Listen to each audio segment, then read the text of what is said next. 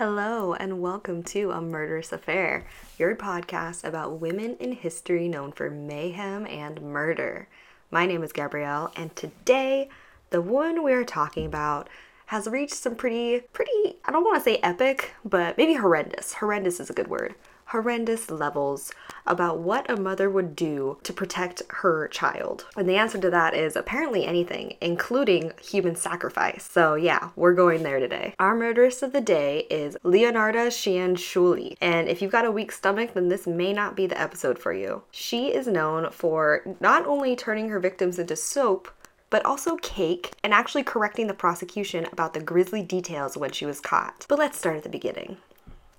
Leonarda was born in Montella, Italy in 1893 or 1894. She actually attempted suicide twice in her early childhood. Not sure at what ages or why. Uh, I couldn't find any articles that explain that either. In 1917, she married a registry office clerk, Raphael Pansardi, but her parents didn't approve of this marriage and had actually arranged for her to marry another man. Because she refused and decided to marry Raphael instead, it's said that her mother put a curse on her and whatever family she may have. Now, I don't know how much stock you guys all put in curses, but there definitely seems to be some kind of awful misfortune that just follows Leonarda throughout her entire life. So, in fact, Leonarda was so troubled by this curse that she actually went to visit not one, but two different fortune tellers, both of whom gave her extremely dark predictions. The first told her that she would marry and have children, but that all the the children would die young, the second fortune teller she went to did a palm reading on her and supposedly said,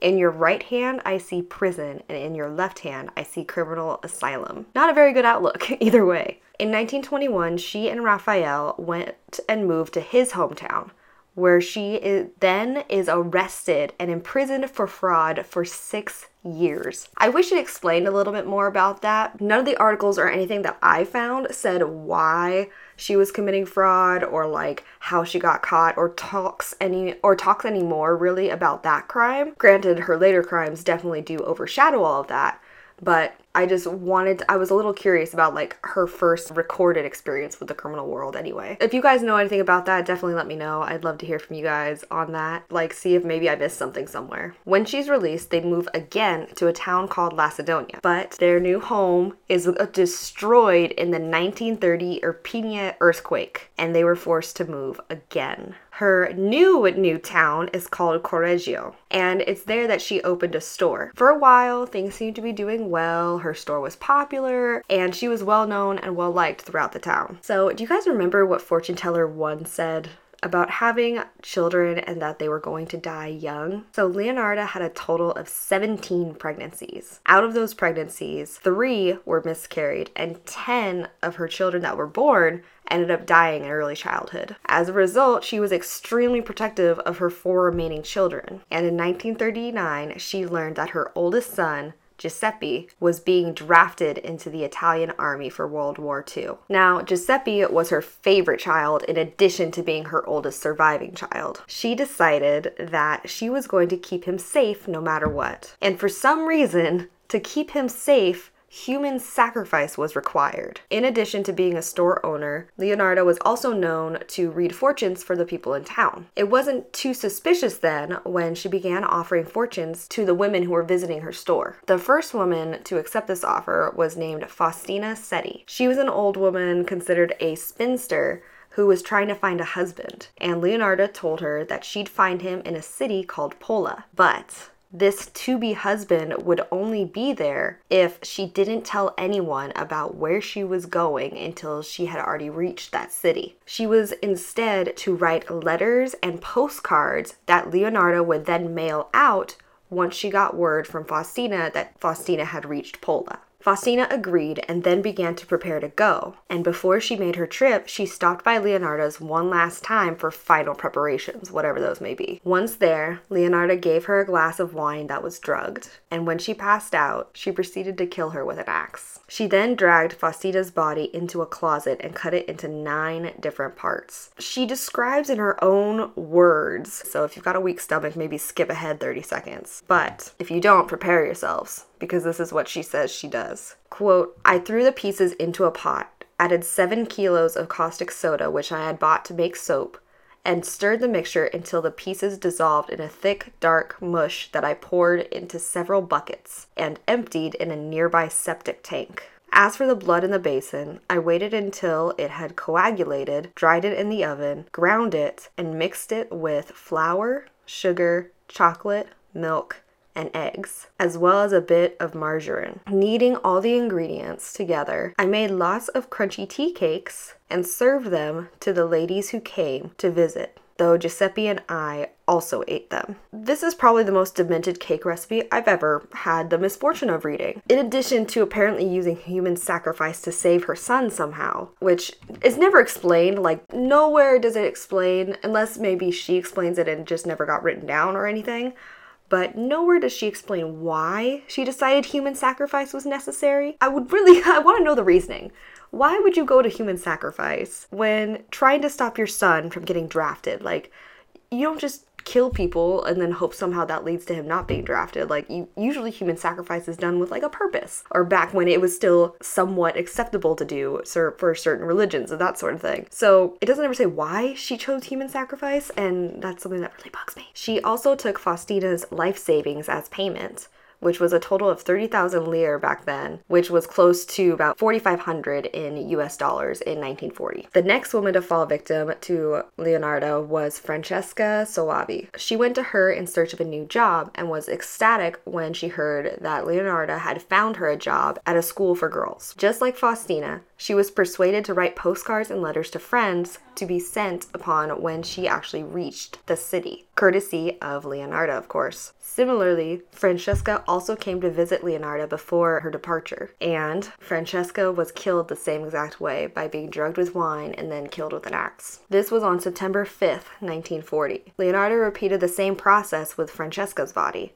disposing of her remains by baking them into tea cakes and serving them to her neighbors. She also took 3,000 lire from Francesca as payment. Her final victim was Virginia Cacioppo. Virginia was a former singer, a soprano, who actually sang at La Scala, which is like this really big fancy opera house. Leonarda told Virginia that she found her work as a secretary for an impresario, who is basically one of the people who's in charge of like organizing performances and plays and operas in Florence. Virginia was also told not to let anyone know where she was going and came to visit Leonarda on September 30th. And on that last visit, Leonarda once again drugged her with wine and then murdered her with an axe. But this time, she didn't just use Virginia's body to make the tea cakes. She also used her melted body to make soap. And this is in her own words. So, once again, if you guys have a little bit of a weak stomach, skip ahead about 30 seconds. Quote She ended up in the pot like the other two. Her flesh was fat and white, and when it had melted, I added a bottle of cologne. And after a long time on the boil, I was able to make some mostly acceptable creamy soap. I gave bars to the neighbors and acquaintances. The cakes, too, were better. That woman was really sweet.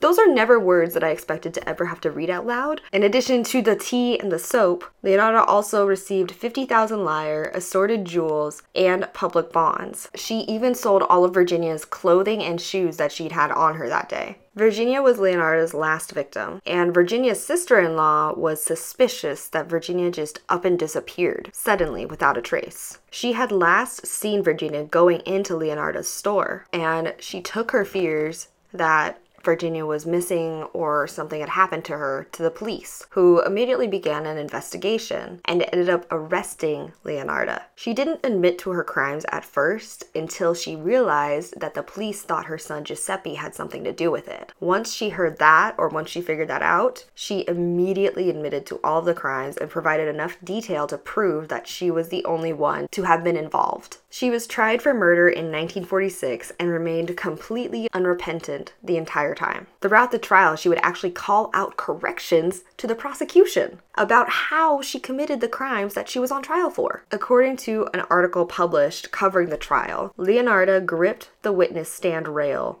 with oddly delicate hands and calmly set the prosecutor right. Her deep set dark eyed gleamed with wild inner pride as she concluded quote, I gave the copper ladle, which I used to skim the fat off the kettles, to my country, which was so badly in need of metal, during the last days of the war. She was found guilty of her crimes and sentenced to 30 years in prison. She was also sentenced to an additional three years in a criminal asylum. Leonarda Cianciulli died of cerebral apoplexy in the Women's Criminal Asylum on October 15, 1970. And there's actually a bunch of stuff that was taken from this case and is now on display at the Criminological Museum in Rome, which I didn't know existed but I am extremely interested in finding out more about. And when travel is allowed again, I'd love to go to Rome and see this place because I've been to Rome and I did not know that that was a museum that you can visit. While Leonarda was in jail, she did what many criminals tend to do for some reason, and she wrote a book about her crimes called, quote, An, An Embittered Soul's Confessions. Now, I wasn't able to find any place that this book was sold or a place where I could download it or just read it for free, um, and I think that's probably for the best, but there are a lot of places that quote excerpts from it.